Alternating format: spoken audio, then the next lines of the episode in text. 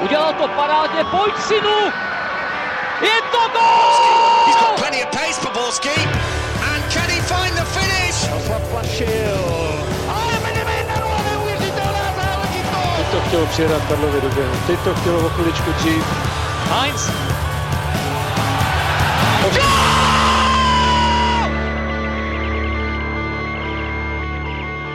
Dobrý den, vítáme vás u nového dílu Fotbal Focus podcastu. Sparta pod koučem Andreou Stramačovaným definitivně neotočila list. Proti zbrojovce opět remizovala, na druhou slávě ztrácí už pět bodů a italský trenér v letenském klubu skončil. Kdo by měl být novým trenérem Sparty a na čem by letenští měli stavět? Podíváme se ale taky na start druhé ligy, nebo na velkou změnu, ke které sáhli ve Zlíně, když Bohumila Pánika nahradili Vlastimilem Petrželou. Na to a spoustu dalšího tedy s námi je Jakub Konečný z Deníku Sport, ahoj. Ahoj. A Pavel Jahoda a Martin Vajc z webu ČT Ahoj. Čau. Od mikrofonu zdraví Ondřej Nováček. Sparta v posledním zápasu Ondrej Stramačovaného zase ztratila, když s Brnem jenom remizovala 1-1 a zůstává v lize pátá.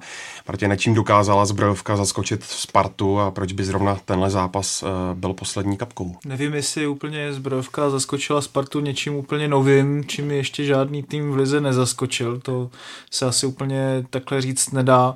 Každopádně mě zaskočilo na hře Sparty, jak moc průchozí byl její střed. To samozřejmě bylo v určitých náznacích vidět už předtím, ale zbrojovka, co dělala perfektně, tak vyhrála, jestli třeba čtyři z pěti hlavičkových soubojů nebo obecně soubojů o míč, tak si myslím, že to je asi docela férové číslo, zvlášť v tom prvním poločase a zvlášť té první půl hodině, dejme tomu, dokázala skvěle zakládat akce, Prostě hodila si to Polákovi, Polák to dal někomu, kdo tam potom prošel, třeba při akci Akosty, tam ten střed byl, bylo vidět, že to je naprostý průchodák ze strany Sparty.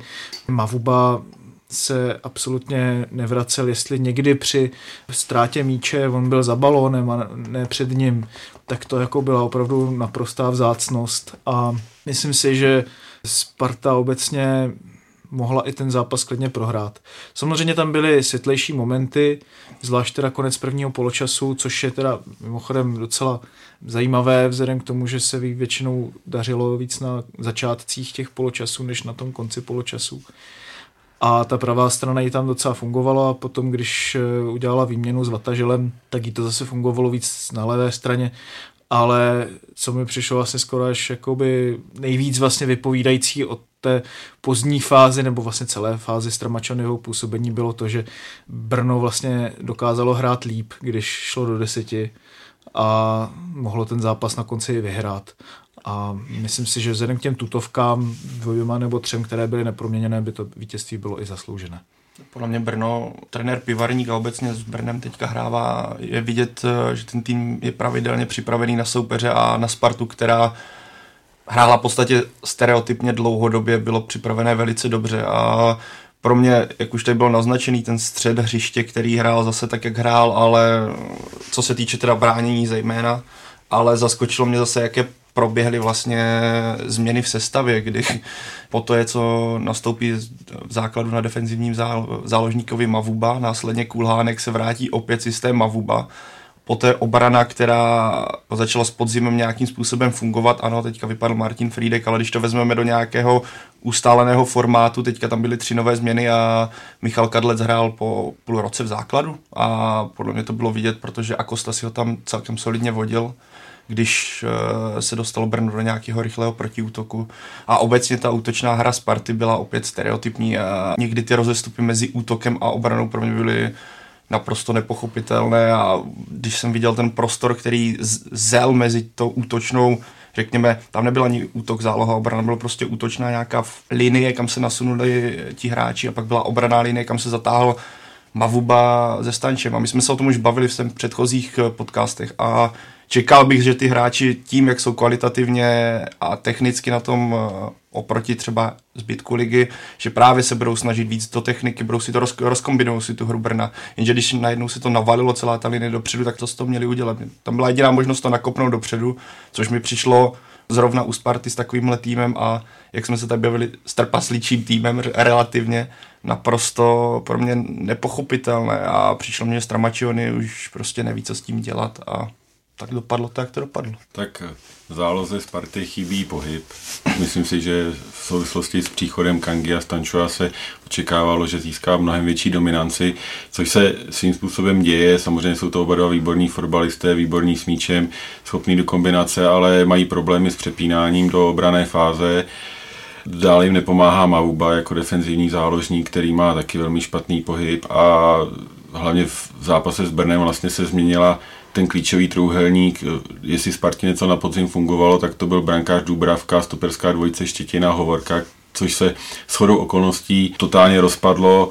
Brankář Nita samozřejmě zatím Dubravku nahrazuje velmi, velmi slibně, ale určitě tam může být nějaký problém v komunikaci, zvlášť když před ním nastoupí turecký stoper a, a stoper ze Zimbabwe, z níž ani jeden momentálně neoplývají nějakou dobrou formou. A jak tady Martin vzpomínal tu akci to Akosty, tam to bylo vidět úplně perfektně, že mezi nimi nefunguje nějaká spolupráce, komunikace, Kaja se nechal nesmyslně otáhnout Ruskem z nebezpečného prostoru a Kosta už potom to Kostu nedokázal zastavit a byla z toho velká šance. To je pravda, že já jsem v podstatě takovýhle průnik už dlouho neviděl na takové, řekněme, na takové vrcholné úrovni, že by v podstatě nikdo takhle nebránil. To bylo jak někde já plásnu v žáčcích, kdy se ta obrana rozestoupí a všichni koukají, co se bude dít a teď jsme se bavíme o Spartě, která navíc hraje doma a hraje, by měla hrát o nejvyšší pozice. A ono se obecně říká, do obrany nes, nesahejte, pokud nějakým způsobem totálně nehoří. A řekl bych, já nevím, jestli se mnou kluci budete souhlasit, ale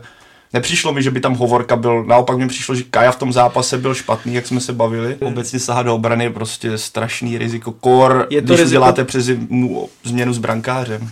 No já si myslím, že ten Kaja naprosto chápu, že ten frajer byl třeba 4-5 měsíců zraněný a že přece jenom jako vedení chce vidět, co teda provedlo za investici, ale naplňují se teda nějak jako docela ty černé scénáře odborníků z Turecka, kteří si nebyli jistí, jako proč vůbec Kaja přestoupil jednak za tolik peněz a jednak vlastně do takového dobrého klubu, jo? protože zatím já tam nevidím náznak vlastně ničeho, čím by mě Kaja přesvědčil.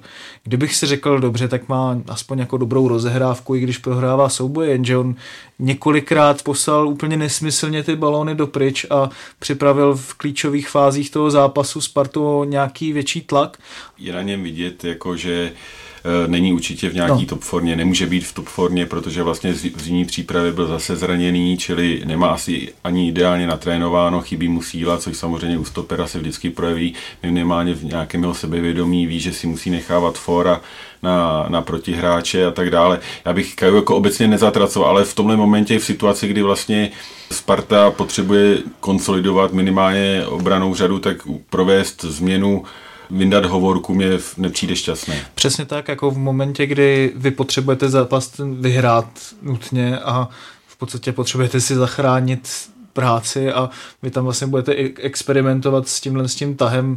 Je to opravdu jako velký risk vlastně tam házet někoho, kdo není vůbec vlastně připravený na to hrát teďka na takové úrovni, jaká se od, od něho očekává. Přece jenom odehráli Kaja s Hovorkou, odehráli zápas na Slovácku, ten zápas nedopadl úplně dobře, ale zase ten jejich výkon nebyl asi tak eh, fatálně Přesně špatný, tak. aby nemohli pokračovat v tomhle složení. A samozřejmě každý odehraný zápas i v tomhle složení by jim obou hrozně pomohl, kdežto teďka vedle něj nastupil zase Kosta, u něhož pochybuju vážně o tom, jestli je to skutečně stoper, podle mě je mnohem lepší jako levý obránce a byl to prostě citelný zásah. A ještě navíc potom máte na levém beku ještě dalšího nového hráče proti Slovácku, takže ta obrana je to ta úplně jiná. Obrana tam musí vzniknout, jak říká, jako nějaká chemie, aby to fungovalo. Může se ten zápas nepovést, ale podle mě trenér musíte defenzivní léně věřit a potom to začne, začne si to sedat, začne tam chemie, začnou tam vznikat automatizmy, ale pokud to takhle rozsekáte ještě v takovémhle zápase, tak co chcete víc. A teda nevím, jestli Kubo, ty víš o tom něco, ale o tom srbském, a teďka nevím to jméno, kdo přišel v zimě. Ristič? Já přesně tak, o kterém jsem mluvil, že by měl hrát levého beka nebo defenzivního záložníka. Obecně bych čekal, že teda, když si přivedu takového hráče, ho teda zkusím dát na to levého beka místo Michala Kadlece, který s prominutím za to všechno, co dokázal, ale prostě pro mě už nemá na Spartu v současnosti a proč tam teda nedat tohohle srbského hráče? Tak Ristič přišel taky s fyzickým mankem, měl nějaké zdravotní problémy, čili Sparta avizovala, že ho bude připravovat ale na zápas s Brnem už nějakým způsobem byl připraven, ale obecně oni tvrdí, že to není levý obránce, oni ho přivádějí spíš právě buď do středu zálohy nebo na, na levý kraj, mm-hmm. jako na levé křídlo, čili asi jim přišlo jako velké riziko nasadit ho do takového zápasu jako na levý kraj obrany. Mě spíš zaráží, že Sparta nešla cestou Eldara Čiviče, kterého, no. kterého uvolnila rač, raději na hostování do Trnavy, což je jakoby dobrý krok, než aby seděl půl roku ve Spartě na tribuně nebo hrál za New Yorku, jak je určitě dobré, že bude hrát na Slovensku o titul, notabene, když na Slovensku se hraje teďka skupina o titul, kde bude hrát skutečně těžké zápasy se Slovanem, s Žilinou, jako tomu určitě pomůže, ale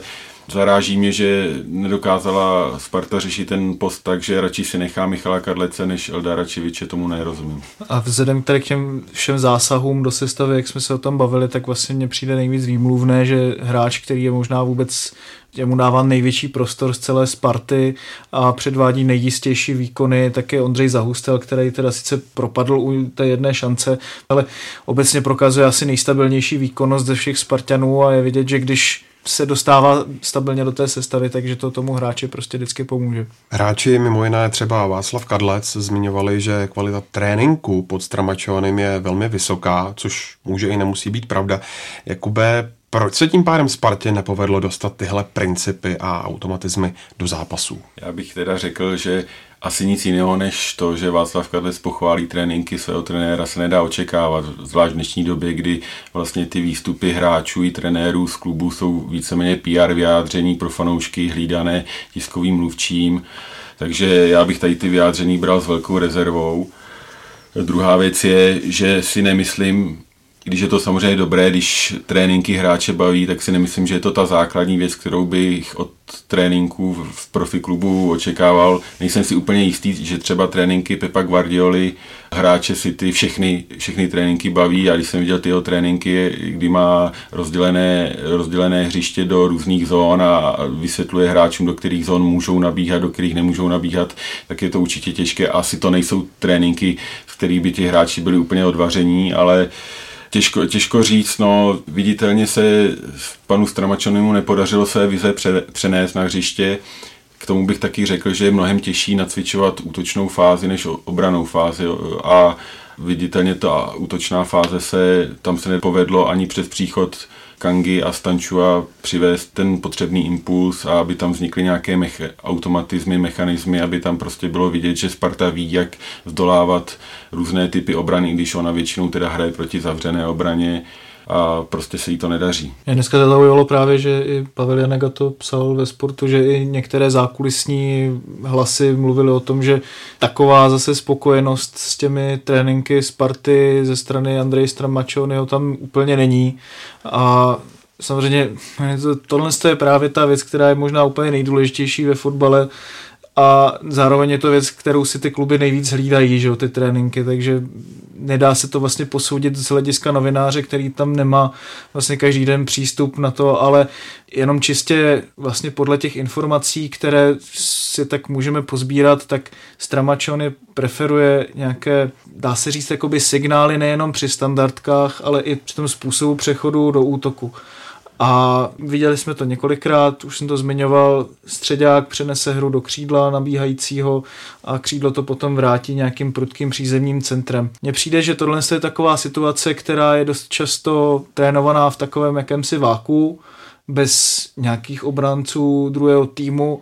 Není to trénované vlastně v herní situaci a pokud takovýchto signálů nebo takovýchto automatismů máte víc, které se dějí ve váku a ne přímo v té herní situaci, tak je potom přirozené, že ten tým to nedokáže potom přenést do těch zápasů a v momentě, kdy mu to několikrát nevíde, což jsme viděli teďka třeba při, při, při tom zápase proti Brnu, že tam bylo x na jeden nákop za druhým středák chce vyslat křídlo, ale zachytí to krajní obránce zbrojovky. V momentě, kdy se vám rozpadne tady tohle, tak je potom jasné, že vlastně, a ještě když vlastně ve středu nemáte nějaký funkční mechanismus, tak je potom jasné, že se vám ta hra úplně rozpadne. No. Jako pro mě je těžký ty tréninky hodnotit, protože za dobu pana Stramačeného jsem měl možnost vidět jeden.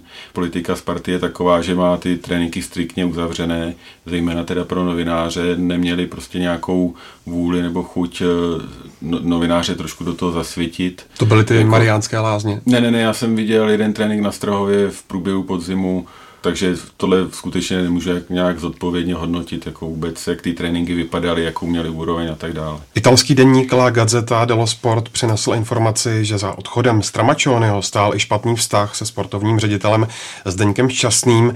Mluvčí Sparty Ondřej Kasík to nicméně v rozhovoru pro ČT Sport odmítl.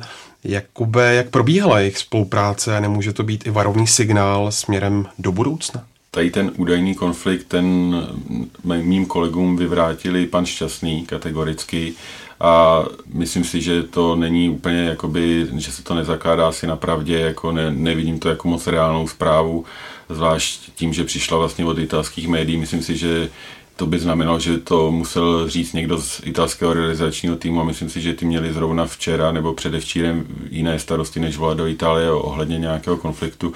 Mě to naopak překvapuje, protože jak pan Stramačony, tak pan Šťastný si tu eh, spolupráci pochvalovali celou dobu a eh, Nemyslím si, že, k ním, že mezi nimi docházelo k nějakým výrazným konfliktům. Samozřejmě, že určitě neměli na, na všechno stejný pohled, to by asi nebylo ani správné a normální a, a nějakým způsobem ta spolupráce fungovala, ale je taky potřeba říct si to B, že vlastně nezafungovala tak, jak se očekávalo. Prostě bylo to opatření, které mělo zvednout Spartu, mělo vlastně panu Stramačanému pomoct pochopit reálie České ligy, být nějakým korektivem jeho jednání, chování a to se vůbec nepovedlo, protože příchod pana Šťastného i Tomáše Rosického do vedení v tomhle směru nepřinesl žádný užitek. Mně tam právě přijde zajímavé, co teďka bude s rolí pana Šťastného dál, protože jestliže on byl přiveden kromě jiného jako nějaký korektor toho zahraničního vlivu a jako jakýsi hlas poradní pro trenéra Stramačonyho, tak teď vlastně tato role primární, dá se říct, se kterou on tam přišel, odpadá a mě by zajímalo, co vlastně on teďka bude mít na starosti. Na druhou stranu způsobem... je důležité říct, že Sparta sportovního ředitele zkrátka asi potřebovala. To ano, ale je pravda prostě, když se podíváme na to, jakým způsobem zodpovídal třeba otázky na tiskové konferenci při svém nástupu, že nebyl schopen říct, za co konkrétně on bude nést zodpovědnost v tom klubu. Určitě to může být nastaveno jinak a věřím, že si tam nějaké kompetence rozdělí rozdělili, ale nepůsobí to na mě dojmem, že bylo to tam vlastně ta dělba rolí provedena tak úplně já bych se pana Šťastného zastavil. Já myslím, že řekl, že svého dílu odpovědnosti se nezříká ve své nové funkci, že bude určitě mluvit hodně do výběru hráčů. Třeba myslím si, že Stanču byl vyloženě jeho nápad. Ten první prvotní impuls vešel určitě od něj a myslím si, že ta jeho role je celkem jasná, bude, bude prostě dohlížet na to, aby ve Spartě vznikla nějaká sportovní linie, minimálně v Ačku, za které zodpovídá, ke kterému se hlásí a jako důkazem toho asi je i to příchod nového trenéra Pavla Hapala, kterého by typoval podle mých informací on. Abychom se nebavili jenom o Andreu Stramačovanem, tak spolu s ním odchází ze Sparty také celý realizační tým té tiskové zprávě, kterou Sparta uvedla, tak je tuším šest zahraničních men. Ty do toho máš největší vhled. Jakou práci tam odvedli? Ne, nevím, jestli mám do toho největší vhled, ale samozřejmě výsledky mluví jasně. Ta práce má žalostné, žalostné výsledky vzhledem k tomu, kolik to stálo peněz, kolik to stálo lidi ve Spartě energie, protože přivést tolik hráčů. Samozřejmě jedna věc jsou ty peníze a druhá věc jsou ta jednání se zahraničními kluby, se zahraničními agenty, která jsou někdy skutečně neuvěřitelně úmorná a zase tím, že jsem nebyl na těch trénincích, tak se mi těžko posuzuje ta eh, jejich práce. Mě třeba zarazilo jenom to, že pan Stramačan si přivedl také svého analytika, který prostě musel mu předávat nějaká jasná fakta, jasné, jasná data, jasné, jasné údaje a ty se potom ne, nezobrazovaly v těch jeho krocích, protože kolikrát, ať už to vezmeme od začátku od nasazování Marka Janka, kdy bylo vidět od začátku, že to je krok vedle, že ten hráč přišel nepřipraven a minimálně ze začátku té Spartě nemohl vůbec pomoci a, a, a hrál třeba, když si vzpomenu, že střídal v zápase v Liberci, kde t, v té době vlastně to byl pro Liberec skoro záchrana, že tam šel, že tam šel Janko a takových kroků, které prostě nekorespondovaly s tím, co se dělo na hřišti a co by měl jako analytik mu vysvětlit, že to není dobré, těch bylo víc.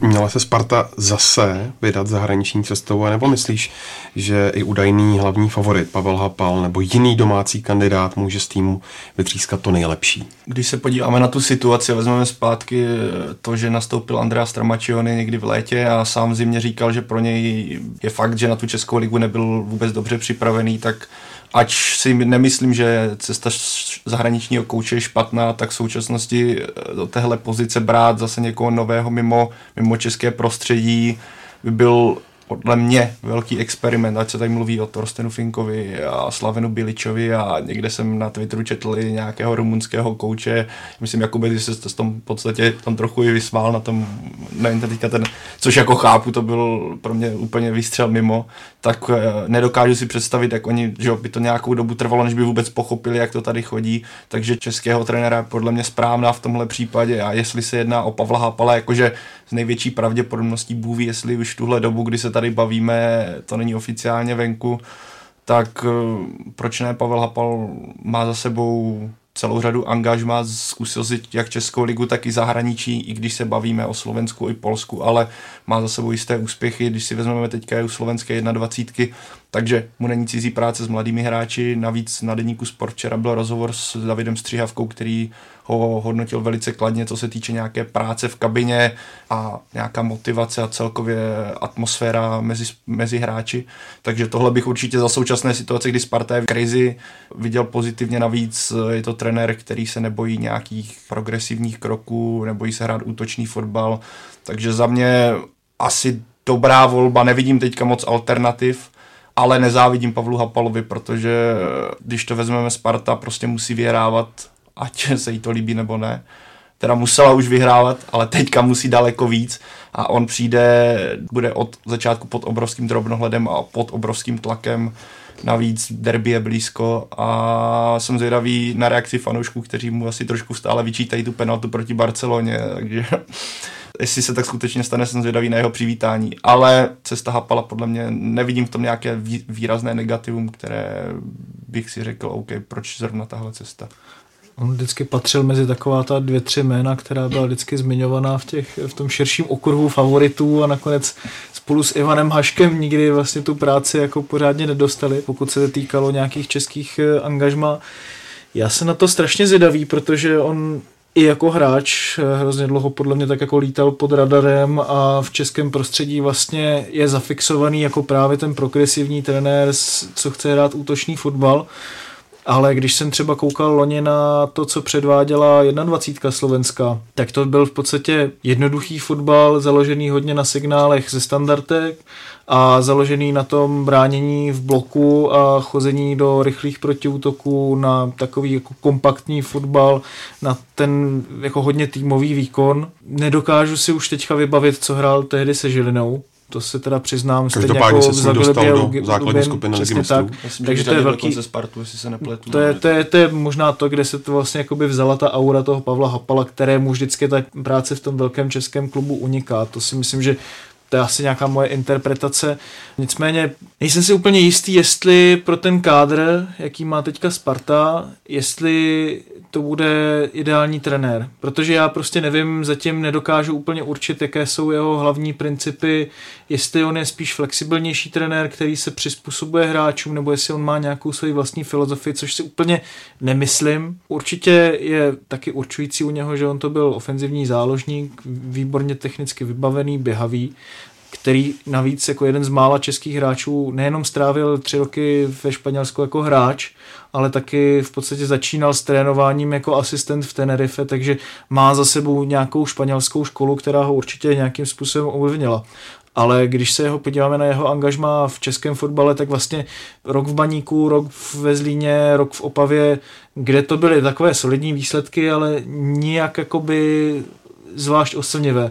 Takže já se na to osobně hrozně zvědavý a nejsem vlastně schopný říct, jestli je to ten ideální tah, protože i z těch českých trenérů pro ten profil toho kádru, k čemuž se možná dostaneme později, co má Sparta, tak eh, se hodí někdo s nějakým proaktivnějším stylem fotbalu jsem na to fakt zvědavý. Určitě je teďka těžké říct, že Pavel Hapal bude trefa, nicméně myslím si, že tady pozitivní signály jsou. Já tady vidím trošku paralelu s Pavlem Vrbou, který taky odcházel z českého fotbalu vlastně jako no name a to jméno si udělal na Slovensku. Pavel Hapal je v tomhle případě úplně stejný, vlastně jak tady říkal Martin, tak ty jeho angažmá v Česku nebyly nějak oslnivé ani výrazné, ale na Slovensku získal ze Žilinou titul a úspěch udělal 21, čili to je určitě pozitivní signál a myslím si, že eh, vize pana Křetínského byla pokračovat tou zahraniční cestou i v případě trenéra, ale tady se, myslím si, právě projevila osoba pana Šťastného, který ho dokázal přesvědčit, že v tuhle chvíli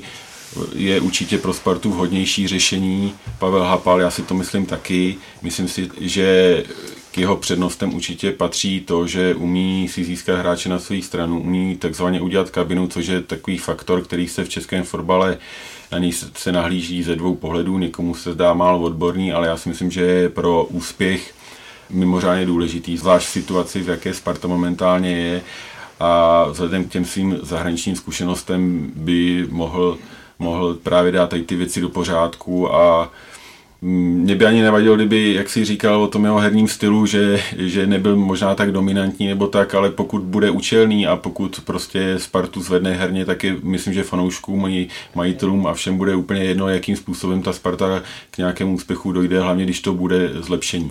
Já si taky ani nemyslím, že by Sparta teďka měla do konce sezóny úplně vyloženě překopat celý kádr nebo prostě překopat celý styl nejde, hry. No, přesně, přesně tak, proto si myslím, že klidně může být něco účelného jenom právě si říkám, když vidím, co jsou třeba hlavní síly těch hráčů, kteří tam momentálně jsou, tak jestli to právě Pavel Hapal dokáže zužitkovat tak, aby se Spartě dařilo víc herně. Takže to byl Zdeněk Šťastný, kdo vnuknul Danielu Křetínskému myšlenku angažovat Pavla Hapala. Podle mě, podle mých informací to tak bylo. Když se ještě ohledneme za Stramačovaného působením, Pavle, ty jsi byl dlouho zastáncem tohoto projektu a byl si k němu naladěn pozitivně. Vidíš vlastně nějaká důležitá pozitiva trenérova působení, která pocházejí především z jeho dílny? Tak ono se mluvilo už dřív, myslím, že i Tomáš Rosický o tom mluvil, že právě trenér Stramačovany si dokázal konečně na Spartě dupnout a došlo k úpravě Kříž na Strahově, myslím, se mluvilo i o nějakém zázemí, kabině a posilovně na letné, takže tohle určitě jsou kroky, které se budou odrážet i po konci Stramačionyho éry, řekněme, na Spartě v pozitivním slova smyslu. Navíc, co on dokázal zase, s fanoušci mu to dávali samozřejmě posleze se, sežrat, že se mluví takových těch, všechno dokáže obkecat, ale tohle podle mě je zase schopnost, eh, kterou by fantastický trenér měl umět, kdy dokáže si teda odpovídat na ty otázky nepříjemné a dokáže si je tak zakošatit nějakým způsobem takové to, já vím, že slovo alibi v tomhle případě poněkud možná dokonce úsměvné, ale je to ono, dokážu se nějak obrnit proti tomu tlaku, který proti mě je, navíc i co teda mě osobně, tohle jako moje, líbilo se mi, on je Ital, ale jakým způsobem vycházel reprezentativně, co se týče oblékání jako manažer na té pozici trenéra, tohle zase beru jako pozitivně já a a jinak, co se, jak už jsem řekl, ta cesta zahraničního trenéra, to, že se vybral Stramačiony teďka pro Spartu, bohužel, asi už zpětně, tak eh, já si vůbec nemyslím, že to byl špatný krok se vydat zahraniční cestou a asi trenér, jak tady Kuba říkal, majitel Křetínský by jí šel znovu, ale dopadne to, jak tak to asi dopadne českou cestou, ale zpětně za mě v pořádku, akorát bohužel sáhlo se tehdy na špatného muže. No. Tak jako určitě tam byly detaily, které se mu povedly, ať už jsme mluvili o Martinovi Dubravkovi, prokázal tu odvahu navzdory tomu, že fanoušci vyvolávali Davida Bičíka a Dubravkovi se ten úvod nepovedl, tak když odešel Koube, tak se nabízelo dát Bičíka do brány, by, bylo by to pro něj asi jednodušší on tu odvahu projevil a v Spartě se to mnohonásobně vrátilo. Stoperská dvojice Štětina, Hovorka taky samozřejmě výborný tak eh, Podařilo se mu nějakým způsobem nastartovat znova Václava Karlece na podzim, čili tam těch pozitivních momentů by se dalo najít určitě víc, třeba Bogdan Vataželu, který dokázal odehrát dobré zápasy z levého křídla. Ale, ale v, globálu, v globálu to nesedělo a neposouvalo se to nikam, nikam dopředu. No. Ten začátek hrubě podcenil, podle mě, tu Českou ligu jako, jako takovou a už se to nedalo, nedalo potom dohnat. Když bychom to uzavřeli, Martina, tak eh, na čem by tedy měl Pavel Hapal stavět? Co by měl být základ pro úspěch eh, spartanského kádru? Myslím si, že to asi Sparta v momentální situaci s těmi hráči, které má, které si tam přivedla za velké peníze, bohužel nemůže hrát takový fotbal, co chce třeba praktikovat e, trenér Prevaník v Brně nebo trenér Hašek na Bohemce. Výrazně běhavý fotbal, kde ti hráči neustále budou na všech pozicích, budou kompaktní, budou takticky extrémně vlastně poslušní to si myslím, že už vidíme teďka v těch prvních třech zápasech, že tohle to ani Kanga, ani Stanču nesplňují, ale jsou to tak výrazné individuality, že vy prostě musíte z nich dostat to nejlepší, protože vidíte, že tam je ten potenciál obrovský. Samozřejmě, pokud nemáte nějaké takovéhle velké zajištění ze středu, tak se ho můžete dočkat z krajů, kde si myslím, že ten potenciál tak je když se podívám na Vatažela, myslím si, že jeho výkony jsou velice solidní a dodává vlastně takovou tu přímočarost na levém křídle, zatímco z pravé strany by zase mohl být někdo více do kombinace, ať už to je Kadlec nebo třeba Plavšič by mohl dostat více prostoru. Eh, s Plavšičem je tam zase větší potenciál toho, že ta hra bude opravdu jako taková hodně dominantní na míči, hodně kombinační, s kadlecem je tam zase větší potenciál jít třeba víc do protiútoku, dostat se více do zakončení. Obecně jsou tam teďka mladí hráči na, tě, na, tom, na těch krajích, kteří mají vůli se předvést, prosadit se, je tam obrovská konkurence, takže si myslím, že od nich se právě takticky dá vytěžit toho spousta a potom těžit samozřejmě z toho, že jsou tam kreativní hráči, které akorát musíte nějak poskládat dohromady a musíte jednak jim dát samozřejmě volnost, na druhé straně jim říct, hele, když se dostaneš do tohohle z toho prostoru, tam můžeš být efektivnější, dokázat s nimi pracovat, což samozřejmě je potenciál, že s Pavlem Hapalem tady tohle z toho bude fungovat. Já si myslím, že ten kádr sám o sobě může hrát styl fotbalu, který tady v Čechách eh, není úplně výdaný. Na druhou stranu, myslím si, že bude to chtít hrozně moc času na to, aby se ten dominantní, proaktivní styl fotbalu tady z tohohle z toho kádru dokázal vytěžit.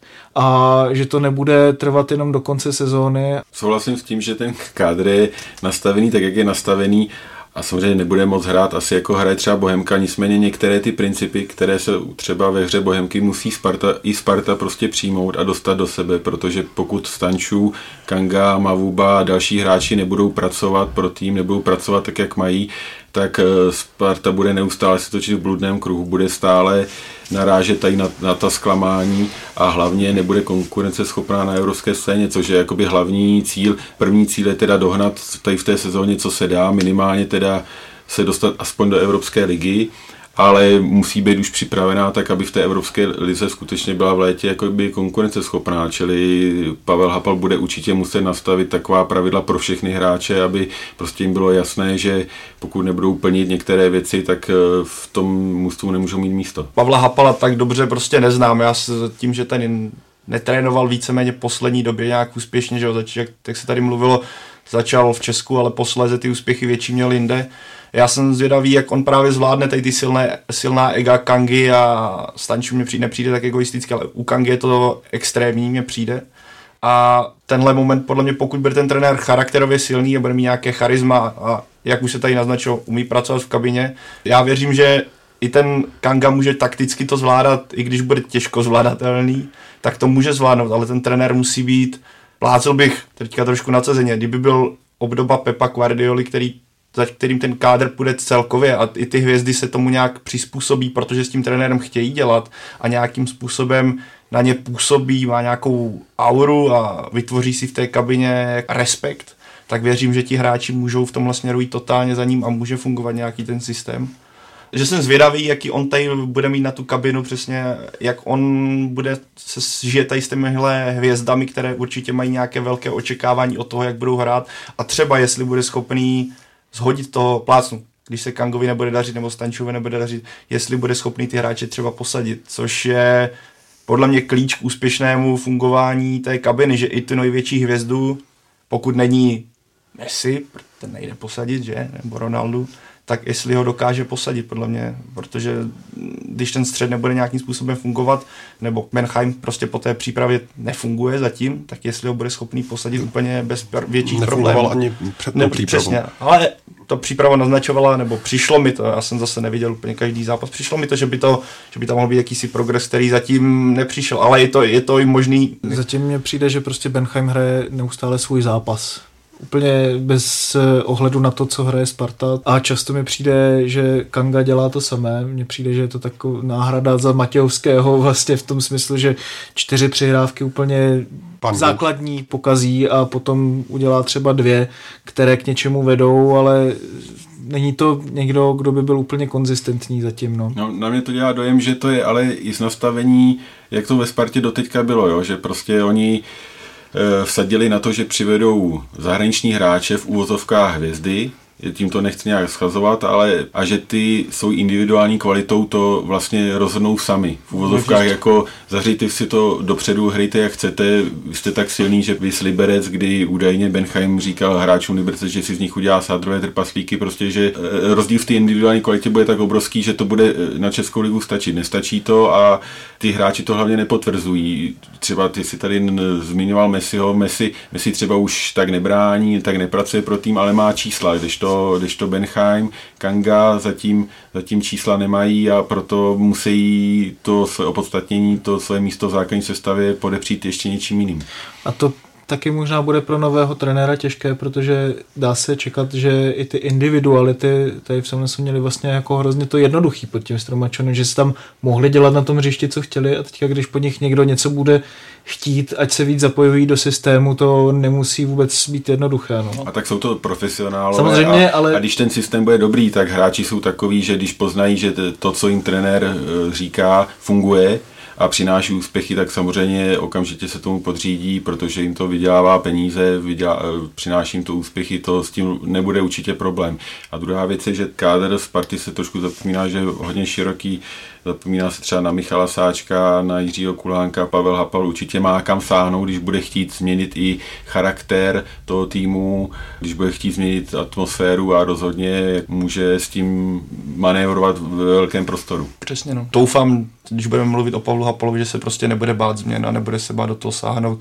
Navíc určitě vele důležité bude teďka ty dva následující zápasy, kdy Sparta jde snad na Karviné a pak má Slávy. Kdyby to Pavlu Hapalovi vyšlo, tak se právě můžeme bavit o tom, že ta kabina si najednou řekne, jo, tohle funguje a budou ty výkony enormně nahoru. Psychicky se ten tým posilní oproti tomu, co se tam děje teďka.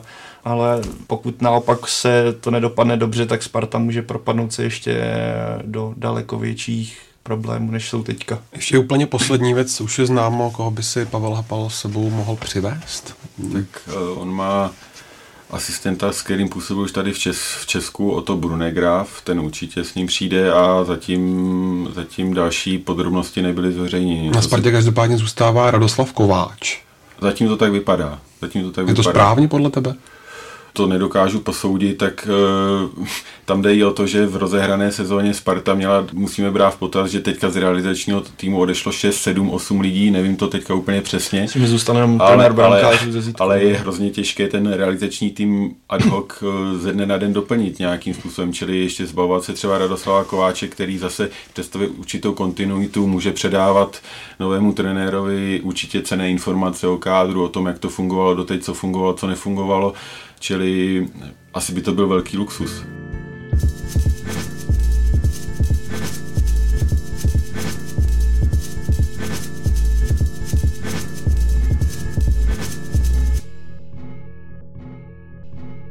Pojďme se na chvíli přesunout do Evropské ligy, ve které se Plzeň ve čtvrtek představí na půdě Sportingu Lisabon na přímý přenos zápasu. Můžete sledovat od 20 hodin a 30 minut na ČT Sport a webu ČT Sport.cz. Soupeře Viktorky jsme naťukli už minule, ale v čem konkrétně může Viktorii Sporting zatopit a na co si má dát pozor, Martine? Myslím si, že ta konfrontace českých týmů s portugalskými týmy vždycky naznačuje, že portugalské týmy jsou na tom lépe technicky, zvlášť teda v záloze a jsou strašně rychlé, jsou hrozně pohyblivé a jsou taky takticky tvárné. a myslím si, že tohle je věc, v podstatě pro Plzeň půjde takový, takový první opravdový kontakt s tím pokročilým evropským fotbalem v letošní sezóně, protože doposavať prostě největší soupeři byli Partizan, Bělehrad a Stěvu a Bukurešť, což při vší úctě prostě jsou týmy naprosto jiného ranku než Sporting Lisabon a přestože jsou portugalské týmy v českém prostředí podceňované, si myslím velice neprávem a myslím si, že to poznáme v tom dvojzápase do Sita. Myslím si, že i portugalské týmy mají větší motivaci třeba prosadit se v evropských pohárech, než by třeba měl tým jako Inter v loňské sezóně nebo Southampton prostě je to pro ně prestižnější. Navíc tam mají vynikající individuality v podstatě v každé řadě, které mají motivaci se prosadit, že on taky na té nejvyšší úrovni, aby si zajistili přestup eh, typu právě Williama Carvalha, eh, Fabio Coentrao. Nemyslím si, že je to takový ten typ, který si jenom chce dohrát to svoje. Navíc je tam vynikající trenér Jorge Jesus, měl za sebou skvělé výsledky už v Benfice. Každopádně, když bych to měl hodnotit eh, čistě podle statistik, podle gólů, Sporting jsem prakticky neviděl hrát v letošní sezóně jenom zápase proti Barceloně, kdy bránil hodně v bloku a on obecně nedostává moc gólů, moc jich taky nedává, takže v tomhle tom případě by mohlo být pro Plzeň prospěšné, aby podobně jako právě v jiných zápasech venku, hlavně teda v domácí lize, předvedla velice pozorný výkon směrem dozadu a nepustila Sporting do žádných nějakých eh, náběhů nebo, nebo prostě do nějaké kombinace v tom meziprostoru mezi obranou a zálohou. Pokud se Plzni tady tohle to podaří, tak si myslím, že bude mít zaděláno na úspěch, ale pak je tam samozřejmě taky ten druhý krok, který bude možná těžší splnit doma, než teďka, teďka venku na, na půdě Sportingu. Pro Plzeň asi bude výhoda, že eh, momentálně nestoupila do jara úplně přesvědčivě, když s Partizánem to zvládla, tak je vidět, že do ideální formy nemá úplně daleko a myslím si, že bude sázet i proti Sportingu jako proti vyspělejšímu soupeři na takovou jakoby úspornější variantu své hry, že bude prostě hrát z hlubokého bloku a bude čekat na rychlé protiútoky, což jí svědčí. Mimochodem vlastně tady tím stylem začínala, když si pod Pavlem Vrbou a sklízela, sklízela ty první úspěchy. Určitě souhlasím s tebou, že portugalský fotbal je u nás eh, podceňovaný. Hlavně je to ale daný tím, že bych to rozdělil na to, že v Portugalsku je špička, což je Porto, Sporting a Benfica, což jsou skutečně velmi kvalitní týmy, které ale k nám v poslední době ne.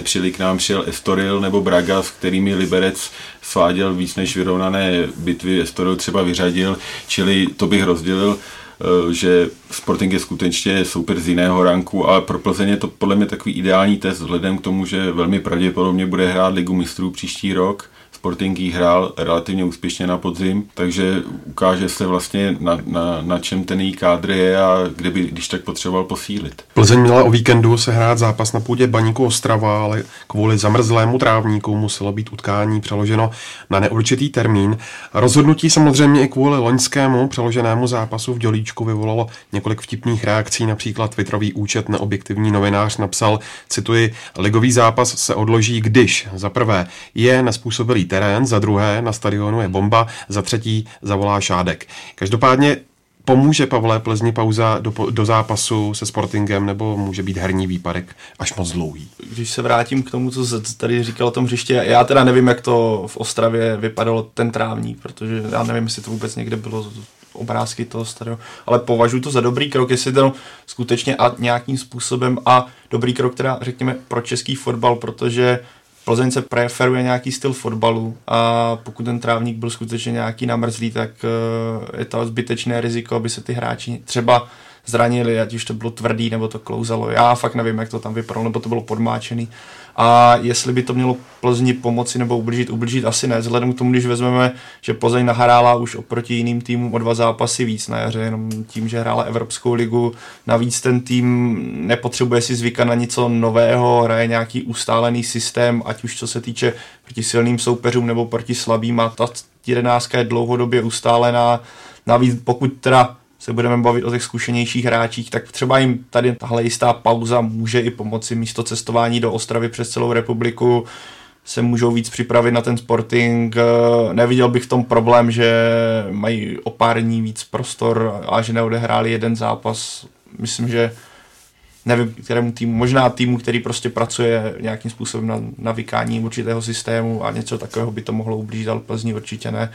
Naopak si myslím, že přesně mohla se vyhnout nějakým problémům. I případně, že by na baníku dostala třeba prohrála, tak by to zase mohlo nějak ubrat na jejich sebevědomí, ale to už je jako kdyby a pokud eh, Plzeň má tak silné vedení, že ten Adolf Šádek si dokáže na LFA dupnout, že se prostě rád na těžkém terénu nebude, tak pro mě to není problém, naopak je to důkaz toho, že Plzeň, a neberu to nějak, ne, jako že by to měl být něco proti systému, je to prostě signál toho, že Plzeň je silná v téhle a mělo by to takhle, podle mě každý tým by si měl mít tu schopnost tohle. Já ale říkám, nevím, jak to tak vypadalo. Slavia v Mladé Boleslavi vybojovala nejpřesvědčivější výsledek pod Jindřichem Trpišovským. Naznačili tím pádem sešívaní v zápase, Jakube, že tohle je konečně ta pravá sestava a způsob, jak má tým pokračovat dál? Tak Slávia končila v přesvědčivém stylu v Mladé Boleslavi. Poslední půl hodina skutečně probíhala v její režii, ale předtím ten zápas byl velmi vyrovnaný. Vlastně za stavu 0-0 měl konat jednu šanci, za stavu 0-1 mohl vyrovnat, to měl druhou šanci, Slávy podržel brankář Ondřej, Ondřej Kolář, čili ten výsledek určitě neodpovídá tomu, co na tom hřišti probíhalo, což uznal i pan Trpišovský. Myslím si, že pro Slávy každopádně je to velmi důležité, že ten zápas zvládla, protože eh, se jí chytil hlavně Milan Škoda v útoku, což vzhledem k tomu, že už šlo o třetí jarní zápas, tak eh, jí určitě pomůže do, do dalších bojů. Teďka je potřeba, aby se jich chytli taky další ofenzivní hráči, protože z mého pohledu třeba Miroslav Stoch nebo Dany zůstávají hluboko za očekávání. Se tady bavíme o hráčích ve Spartě, tak ve Slávi tady ty zahraniční hvězdy je v podstatě to samé.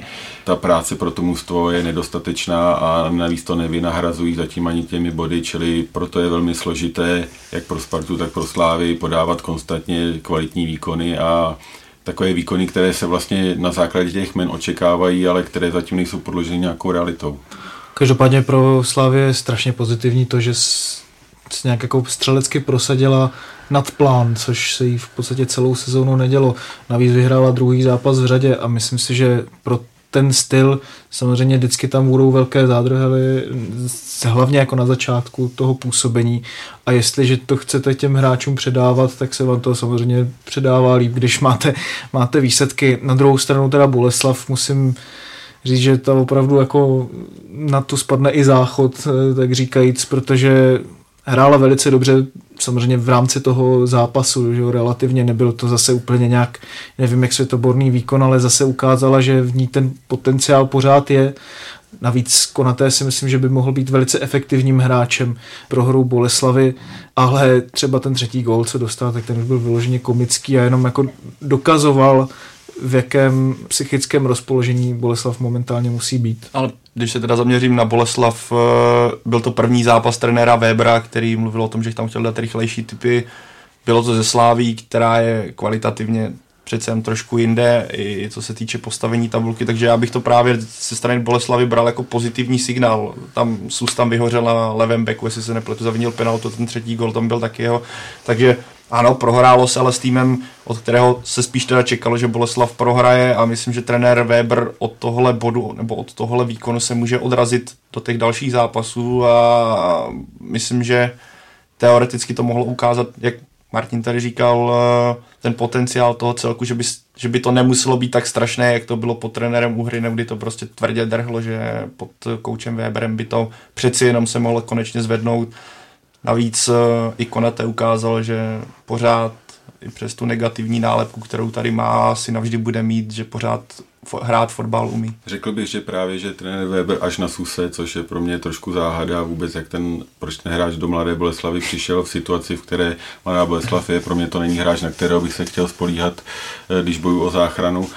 tak uh, trefil se stavu a myslím si, že pokud také budou Mladá Boleslav pokračovat, že by nechci říct, neměla mít problémy se záchranou, ale že by se měla zachránit. I když samozřejmě ta její situace je vážná, teďka jde do Brna a to je přesně ten zápas, kdy už hmm. musí vlastně zabrat kdy si nemůže dovolit, jak říkáš Pavle správně, se sláví se od ní nic nečekalo. Vlastně pro jejich hráče to zase byla výhoda v tom, že vlastně v tom zápase mohli jenom získat a proto i ten jejich výkon mohl vypadat tak dobře, ale pro ně bude klíčové, jak se budou právě chovat v zápase s Brnem v Brně, kde to bude pro ně extrémně těžké a kdy už budou skutečně mít na, nad sebou ten meč jako toho sestupu. Ještě zpátky ke Slávy, vážnější úkoly mohou čekat její majitele mimo hřiště, kdy prosekují informace o zatčení šéfa společnosti CEFC Jeti Minga. Jak moc, Martina, je situace prosešívané vážná a myslíš, že tyhle zprávy můžou ovlivnit i klub na hřišti? Tak vzhledem k tomu, čím si Slávě od revoluce prošla, tak si myslím, že by neměla brát žádnou zprávu na lehkou váhu. Korné takovouhle, která se v podstatě týká těch nejvyšších špiček, které zajišťují její velice drahý chod, dá se říct, bez, bez kterého by asi celý tento projekt nejenom, že teda nebyl rentabilní, on už asi není rentabilní teď, ale nebyl by vůbec provozu schopný. Samozřejmě otázka je, což je prakticky nemožné odsud z této se žile říct, jakým způsobem CFC bude pokračovat v cestě těch investic, jestli se třeba teoreticky nezmění jenom eh, jméno toho hlavního představitele, jak to bude fungovat dál. Ono je prostě důležité podotknout, že přece jenom ty problémy jsou tak nějak vzdálené a že ta společnost pořád vlastně plní své závazky, i když podle těch informací on už byl zadržen před necelým měsícem, takže asi to hráči momentálně nepocitují na tom hřišti. Na druhou stranu, ačkoliv všichni profesionální fotbalisté budou na kameru říkat, že je to nějakým způsobem nepostihuje a že to nějakým způsobem necítí, teď by k tomu měli právě kvůli té vzdálenosti toho problému možná ještě větší důvod tady tohle to říct, tak každý to vnímá a každý třeba po, těch, po tom konci kariéry říkal, že to je nějakým způsobem uloženo v hlavě, že co s váma bude v budoucnosti a když se prostě podíváme na obecně vlastně to, co se ve Slávi za poslední léta dělo, tak eh, si myslím, že rozhodně nemůže být ten klub v pohodě jenom proto, že vlastně postupoval teďka poslední třeba dva roky se správnými, dá se říct, zásadami, jak k té práci přistupovat a dá se říct, že i v některých směrech příkladně, i když tam samozřejmě byly velké chyby někdy. Sigma si v zápase se Slováckem konečně připsala první tři body v roce 2018, ale výhra se vůbec nerodila jednoduše, když tým z Uherského hradiště měl daleko větší držení míče a připsal si i více střel než domácí Olomouc. Pavle, proč si Sigma zase trápila? To asi kdybych věděl, tak nebo kdyby to bylo takhle zřejmé, tak trenér Jílek to vyřeší. No zatím Sigmě to prostě na jaře nelepí, když to řeknu takovou tou fotbalovou terminologií ještě navíc hrála doma, kde většinou dokázala soupeře přehrávat teďka proti Slovácku, které na jaře se prezentuje velice solidními výkony. Ukázala, že ta pohoda z toho podzimu tam není, že asi soupeři se na ní daleko lépe dokáží připravit, už ví, co čekat. Když vezmeme jen ten první dva zápasy, kdy měla obrovské problémy s finálovkou, tak teďka sice vyhrála, ale jenom díky chybě v podstatě brankáře Heči často se uchyloval k nákopům na Řezníčka, což bych čekal třeba, kdyby tam byl Tomáš Chorý, ale to eh, Jakub Řezníček je přece jenom, bych čekal, že Olomouc bude hrát jiným stylem v jeho případě. Takže já jsem, je to takový, řekněme, taková jako kdyby pozimní kocovinka, ale zase na druhou, jak už tady Martin mluvil v případě Slávy, je to takové vítězství, které může Sigmě naopak pomoci, protože po těch dvou zápasech, kdy třeba proti Plzni se prezentovala relativně solidním výkonem, akorát měla problém v té finálovce, nedala branku, tak teďka vybojovala, řekněme, myslím, že líp to ani nazvat nejde, zatím ty výkony prostě nejsou tak dokonalé. Vybojovala důležité tři body a může se od nich odpíchnout, ale jestli tak skutečně bude, uvidíme. Já Sigmu zase nemám tak uh, nasledovanou, abych to dokázal úplně detailně rozsoudit, ale co jsem viděl ty sestry, tak to zatím ideální určitě, nebo podle očekávání fanoušků Olomouce, kteří Jakuba Řezníčka po jednom zápase už vyvolávali, ať hraje Texo místo něho, tak eh, je to docela, za prvé je to smutné, když, Na druhou stranu teď dal gol. Teď dal gol, takže mu okamžitě tleskali, ale po jednom nepovedeném zápase, kdy to prostě Olomouci v Brně nevyšlo a on, řekněme si, navyká na nějaký systém a v Plzni a podzim nehrál po deseti minutách domácího zápasu vyvolávat eh, nebo skandovat proti vlastnímu hráči, Olomouční fanoušci v tomhle jsou dosti specifičtí, je to jich známý a tohle je, je to smutný, ale s tím se bude muset jako březníček asi vyrovnat. No. Tam je ještě jako zajímavý to, že Olomouc nejenom teda, že si vytvořila jedinou střelu na bránu právě tedy z toho potom kiksu Heči, takže v podstatě prakticky vůbec se nedostávala k nějakému zakončení pořádnému nebo do nějakých šancí v tom zápase, ale zároveň dělala obrovské hrubky v obraně. Třeba Vepřek tam vyrobil jednu velkou a obecně Olomouci moc tady tahle moravská derby, dá se říct, jako nejdou, možná se ti soupeři trošku víc vyhecují na Sigmu a teďka to byl jenom jako další průvodní jev tady tohle z toho faktu.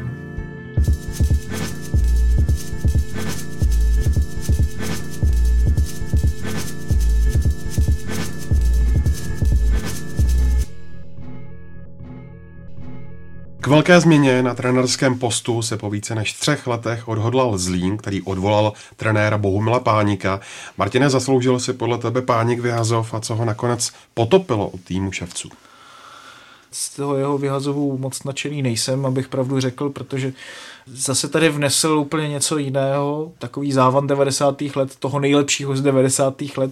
Teď je tam opět že... ale závan 90. let. No, to jo, ale uvidíme, jako, jakou bude mít jako příchuť, dá se říct, jo, protože mně se to, co páník dělal, líbilo, jednak to, jakým způsobem se ten celkově jako ten klub prezentoval, že chce stavět na svých jako vlastních zdrojích, zároveň to doplňovat o dobře vyskautované hráče a hrát prostě takový energický, běhavý fotbal, poctivý fotbal. Ale myslím si, že Páníkovi prostě zlomilo vás to, že na tady tenhle ten jako základ který se z Línu dařil jednu dobu výjimečně, nebyl schopný zareagovat nebo eh, víc vlastně s tím pracovat dál, do, víc do hloubky, protože ve chvíli, kdy Zlín byl přečtený těmi ostatními týmy, tak byl potom už čitelný a vlastně bylo jednoduché proti té jeho hře hrát. Navíc co si myslím, že Zlínu v své době strašně pomohlo, bylo to, že v systému 4-4-2 jsou strašně důležité dvojičky. To znamená dvojičky stoperů, středáků, hroťáků a potom těch krajních hráčů a když si vlastně vybavíme jako ten Zlín z té půl sezóny, tak tam byly dvojičky, které vlastně jako hnedka se vám vybaví i teďka. Živulič Traore, Diop Harba, eh, Vukadinovič eh, Matějov, jestli to nehrál teda, no z Pazdaru, jasně, jasně, jasně anebo Juga s Hajkem. Takže tady tohle to tam všechno fungovalo a v momentě, kdy eh, se tady ta celá skvadra vlastně obměnila, tak eh, bylo jasné, že to nebude vůbec jednoduché. Tak Zlín je trošku oběť vlastního úspěchu, protože tam došlo eh, zejména po postupu do Evropské ligy takové malé kulturní revoluci, že jo, postupně už předtím odcházeli Hájek, odcházel Poznár, odcházel Železník, od, odešel Jugas, odešel Pazdera třeba, čili on se to nezdá, ale to je třeba pět hráčů, kteří tvořili takové jádro toho týmu, vlastně šli pomalu s ním ještě z druhé ligy a na tom to měl, měl s ním postavené a poněvadž si svými výkony zasloužili přestup do lepších týmů, tak to z ní začal doplňovat víceméně zahraničními hráči a přece jenom si myslím, že tam došlo k takovému nějakému narušení chemie. Ten tým už není zdaleka tak kompaktní, jak, jak býval. A potom druhá, druhý faktor, který podle mě přispěl k pádu pána Páníka, bylo to, že vedení Zlína už nechtělo po třetí za sebou prožít psychojaro, jako v předchozích dvou sezónách a myslím si, že, jako, že by ho asi prožilo, ale že ho asi prožije i tak, protože s panem Petrželou to je velmi jakoby zajímavý tak z mého pohledu, hodně riskantní, se vydali na tenký let a hnedka ten první zápas s Jabloncem naznačil, že to rozhodně nebude takový impuls, asi jako vedení Zlína čekalo. No. Já v tuhle chvíli bych tam viděl trošku jiný typ trenéra.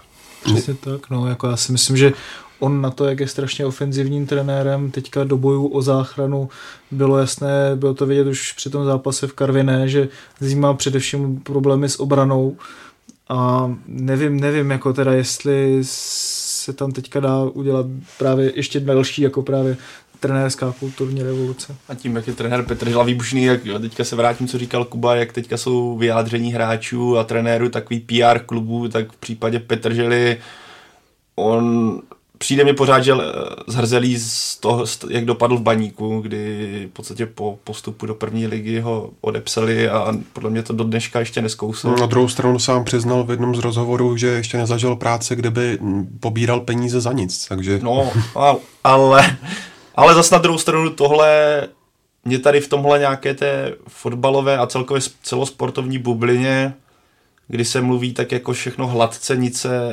nic extrémně nevybočuje, tak je to, ať už Zlín udělá krok, jestli na to doplatí nebo ne, tak je to jedna věc, co mě bude bavit, ty jeho ostré řeči, ať už jsou, ať si o tom každý udělá obrázek jako sám, jestli jsou pravdivé, nebo už je to ústřel, ale je to takový pro mě Oži, ta, takové oživení toho, toho stereotypu, který je, jo, hráli jsme, byl těžký zápas, super byl lepší, tohle, tohle, když vám tam řekne, naši hráči měli mentalitu jižanských typů, kdy k tomu přistupovali. Já jsem ten zápas neviděl, takže mě se to nechce hodnotit tak eh, v tomhle směru, ale přijde mi to takové jako oživení a, a jsem celkově zvědavý, jak na to ti hráči dokáží zareagovat na takového trenéra, zejména zahraniční, pokud on v nějakém rozhovoru, nevím jestli pro Deník Sport nebo pro dnes, to je asi jedno, říkal, ale jak se bude mluvit v kabině česky, protože jsme v Česku, v Rusku se mluvilo rusky, takhle. Takže já jsem zvědavý, jak se k tomu přistoupí právě, ať už je to Ekpaj a kluci, kteří tam jsou ze zahraničí a zažívali teďka páníka, který mi přišel vždycky takový flegmatický, teda mělo ale nepřišel mi takovýhle extrém, jako je Petr Žela. Vlastně mal Petr Žela tam prostřídal po 640 minutách, jak ten zápas vypadal, Jakube. Vypadal tak, že když jsem se na něj koukal v televizi, že jsem si v 10. minutě říkal, že si vsadím na jablonec, bohužel jsem to nestihl. A ne- nepřekvapil mě ani ta výše toho výsledku, skutečně ten rozdíl mezi oběma týmy byl úplně jako propastný, tam ty jednotlivé individuální výkony, zvlášť hráčů v defenzivě Zlína byly jako katastrofální je sympatické, že pan Petržela na to reagoval brzkým střídáním, on v té chvíli už neměl nic ztratit. Na druhou stranu se to dá trošku pochopit i tak, že netrefil tu ideální sestavu, což úplně není asi dobré pro první zápas, kdy ten trenér potřebuje jakoby přesvědčit všechny kolem sebe, že to vidí správně a, a dokáže to správně přečíst. Mě se taky líbí vyjádření pana Petržely, pro novináře je to prostě ideální, ideální typ. Na druhou stranu v těch vyjádřeních je kolikrát rozpor. Prostě na tiskovce, kdy byl uveden do Zlína, tak řekne, že vlastně příchod řady hráčů s ním pan Červenka jako majitel konzultoval externě a za dva dny řekne, že potřebuje to muset poznat, že, že ty hráči potřebuje poznat, jo, čili jako to trošku ve mně vyvolává rozpaky a myslím si, že Zlín to bude mít ještě velmi těžké.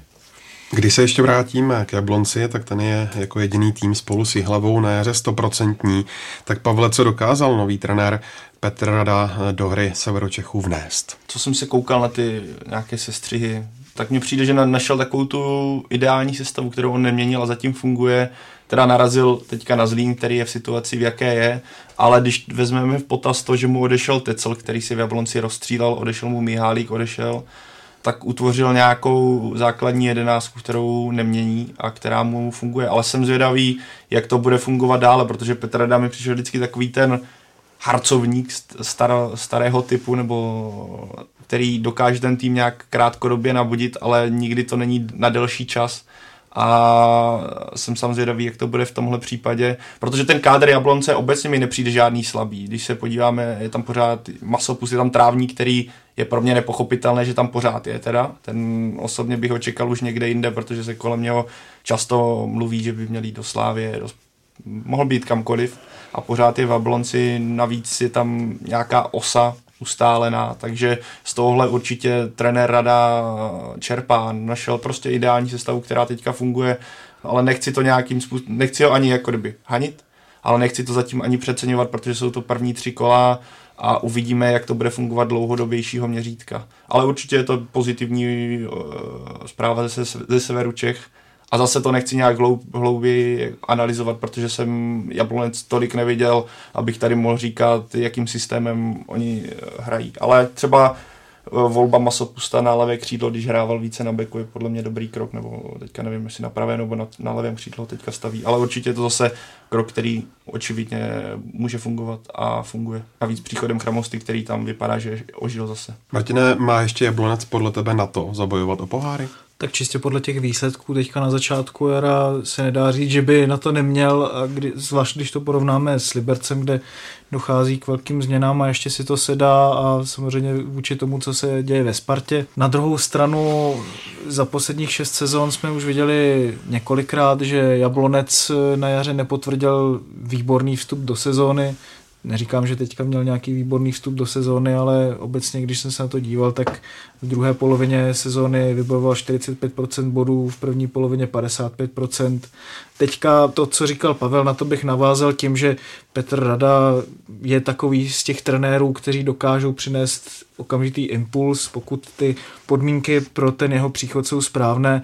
Myslím si, že v Jablonci to má ideální v tom, že jednak nejspíš zná ten tým, zná velice dobře svého teďka nového asistenta Kluckého, v podstatě navázal jenom na tu jeho práci, která už tam byla, akorát dokáže ty hráče, kteří třeba nejsou tolik spjatí s tím klubem, víc namotivovat teďka v těch prvních zápasech k tomu, aby dokázali tady tyhle ty pokyny taktické, které už tam přinesl Klucký, více implementovat do toho samotného herního projevu, ale Jestli jim to vydrží, to je zase druhá otázka. Já si myslím, že větší šanci má Jablonec v poháru, kde teďka má čtvrtfinále se Slováckem a potom vlastně zbyde už jenom jeden z dvojice Slávy a Liberec, jinak je tam Zlín a tuším, že tam může být ještě Baník nebo Mladá Boleslav, ale Jablonec může být třeba velkým favoritem tady.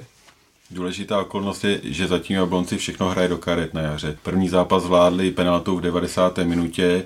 Na Dukle, kdyby jako podaný místo tyče trefil z trestňáků, kdyby dal gól, tak ví, jak by to dopadlo a do Zlína přijeli v momentě, kdy Zlín prostě má evidentní problémy sám se sebou a asi by tam slavil úspěchy jiný tým než zrovna Jablonec.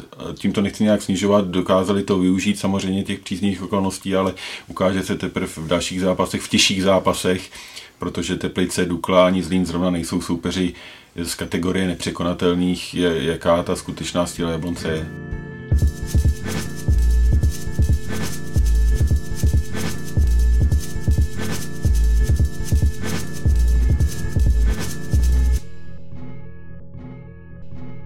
Žižkov načal jaro v druhé lize a v posledních letech, pokud nepočítáme sezónní zastávku v ČFL, byla Viktoria týmem, který vždycky patřil mezi širší špičku soutěže. Ke konci podzimu na tom ale byl hodně špatně, chybí klubu pořád finance, Kubo, a dokáže ho zvednout trenér Pilný? Finanční situace na Žižkově není dlouhodobě určitě ideální, nicméně nemyslím si, že by třeba byla tak špatná jako za doby pana Trpišovského, kdy skutečně tam byly měsíce, kdy to bylo obdivuhodné jak od hráčů, tak od realizačního týmu, že to vůbec nezdali a že ještě ke všemu předváděli ty výkony, které předváděli. Nicméně teďka zimě přivedl 10 nových hráčů Žižkov, čili i to signalizuje to, že určitě tam ty peníze minimálně na tu druhou ligu jsou hmm. a v klubu jsou se drží při zemi, mají reálné cíle, vědí, že jsou vlastně v boji o záchranu, z kterého se chtějí co nejrychleji dostat a myslím si, že vítězství nad Olympií v prvním kole tomu položili dost významný základ. To je hrozně důležitý to vítězství na tou Olympii. Já si myslím, že trenér Pilný je velice schopný kouč, který už teda v Hradci ukázal, že i s takovým podprůměrným kádrem, v podstatě prvoligovým, dokáže eh, hrát fotbal, který je velice energický a, a má jakoby základy toho, dejme tomu jako moderního fotbalu ale bude to mít na Žižkově strašně těžké, protože to samozřejmě vyžaduje taky to, aby ten tým byl sehraný a v momentě, kdy tam přichází 10 hráčů, navíc spousta z těch hráčů, na kterých on by chtěl stavit je na hostování, to je hrozně jako složitá situace, já se na to osobně zvědavý. Celé první jarní kolo druhé ligy bylo přeloženo a začne až nyní. Hlavním favoritem na postup je první Opava. Je podle tebe, Pavle, po všech stránkách nejlepším týmem soutěže? Já pořád Opavu jasně favorizuju na to, aby postoupila, respektive i doufám, aby postoupila, když se vezmeme to okolí, které tam je, ať už fanouškovská základna, nějaký ten stadion i celková koncepce toho týmu, který eh, propojuje nějaký, nějaký mládí se zkušeností, ať už to je zavadil, já nevím, jak je na tom teďka Zdeněk Pospěch, jestli se vrátil, teďka úplně nevím, začalo o tom je. Je to ve hře, je to ve hře, No. že by se třeba i vrá- vrátili. Takže to je takový mix, který podle mě je určitě pozitivní, že tady tihle zkušení hráči můžou předat tomu mladému jádru nebo té mladé části kádru solidní zkušenosti. Navíc je tam nějaký, řekněme, ustálený systém hry, ustálený kádr, takže pro mě Opava určitě favorit číslo jedna a překvapilo by, nebo už jsme o tom mluvili vůbec na začátku sezóny před druhou ligou a překvapilo by mě, překvapilo by mě, kdyby to dopadlo nějakým způsobem jinak, protože z těch celků, co tam jsou dále, tak zatímco minulý rok tam byla jasně Baník s Olomoucí, prostě týmy, které když vlítnou do první ligy, tak eh, tam nebudou žádné takové ty obrovské rozdíly, tak to je případ pro mě Opavy, že eh, ano, není ten stadion žádný hypermoderní, ale pořád to není žádný plácek s jednou tribunou z deseti stromy, jak kdysi bývalo na Táborsku. Když to probíhalo v televizi, tak mně to přišlo, že i na krajským přeboru je lepší stadion, takže z tohle pohledu, i z toho, nebo respektive i z tohle pohledu doufám, že Opava se do té první ligy dostane. Velkým překvapením podzimu byl Třinec. Martine, může podle tebe udržet podzimní fazónu a co tehdy stálo za skvělou jízdu? Tak o tom by asi řekl nejvíc Karel Herring, že, který typoval, myslím, první trojky, že zrovna Třinec. Jinak si myslím, že pro velkou část fotbalové veřejnosti je to druhé místo Třince obrovským překvapením, ale stojí zatím jako výborná práce trenéra Nečka, který si myslím, že velice dobře dokázal namotivovat ten tým, dokázal ho taky takticky dobře usměrnit během těch zápasů, to říká i členové vedení, že tady v tomhle tom byl strašně platný. A myslím si, že je pro Třinec dobré, že tam má jako takovou zdravou strukturu toho kádru věkovou, i hráčskou, co se týče toho, že je tam něco podobného, jak třeba měl Varnsdorf nebo předtím vlastně ty ostatní týmy, které stavili na té dobré partě a to spousta lidí právě říká, že je strašně důležité jako, nebo vůbec jako naprosto zásadní v druhé lize, aby byla dobrá kabina a potom se to, to odvíjí vlastně všechno dál.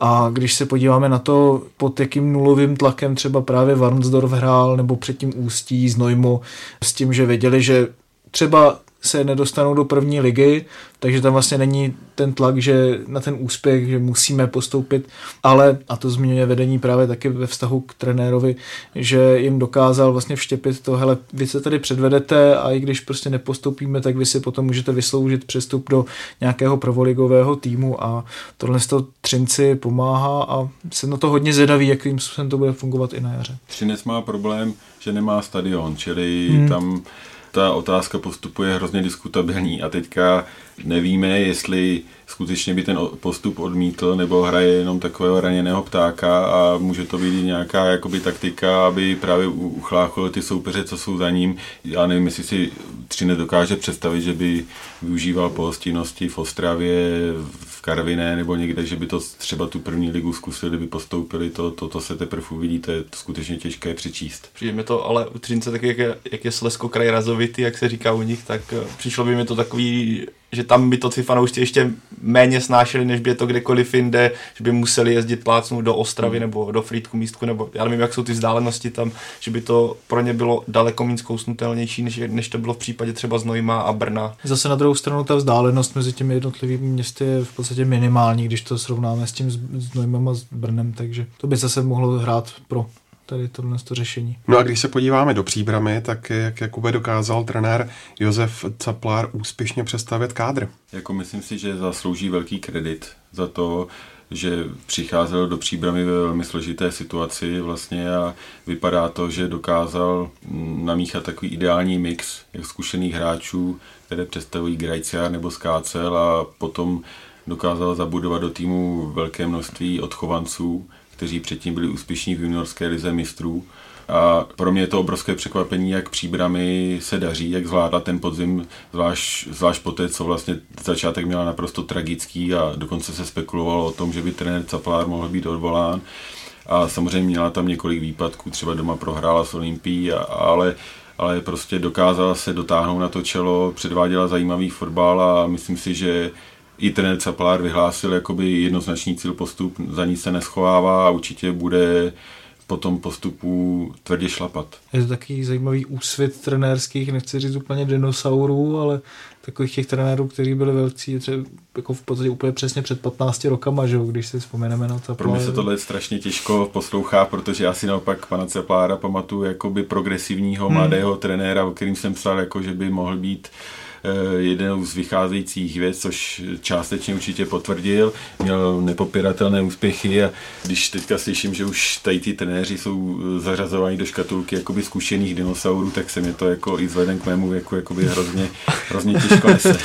A mně se každopádně u příbramy, jak už tady Kubo říkal, líbí se mi, že ona dokáže teďka tím sestupem dokáže právě vytáhnout to mládí, ten tu generaci, která ji udělala tu ligu mistrů, kdy se o příbrami o tom mládežnickém celku psalo v samých superlativech a myslím skončil na Benfice nějak ještě navíc, eh, hmm. ne nějak výrazně, tak eh, pro příbram je to vlastně možná dobře, že padla, že naopak může tím mixem, že si dovedl Skácela Grajciara, který v podstatě pro fanoušky už byly takové zapovězené jména a podle mě spousta z nich si ťukala na čelo, proč zrovna oni jdou jako do příbramy, ale vypadá to trené, od trenéra Caplára, nebo nevím, kdo tady je za tímhle jako velký jako vizionářský krok, protože těm klukům, kterým je tam já 19-20 a kteří právě předváděli to, co předváděli v Lize mistrů, tím to může strašně pomoci.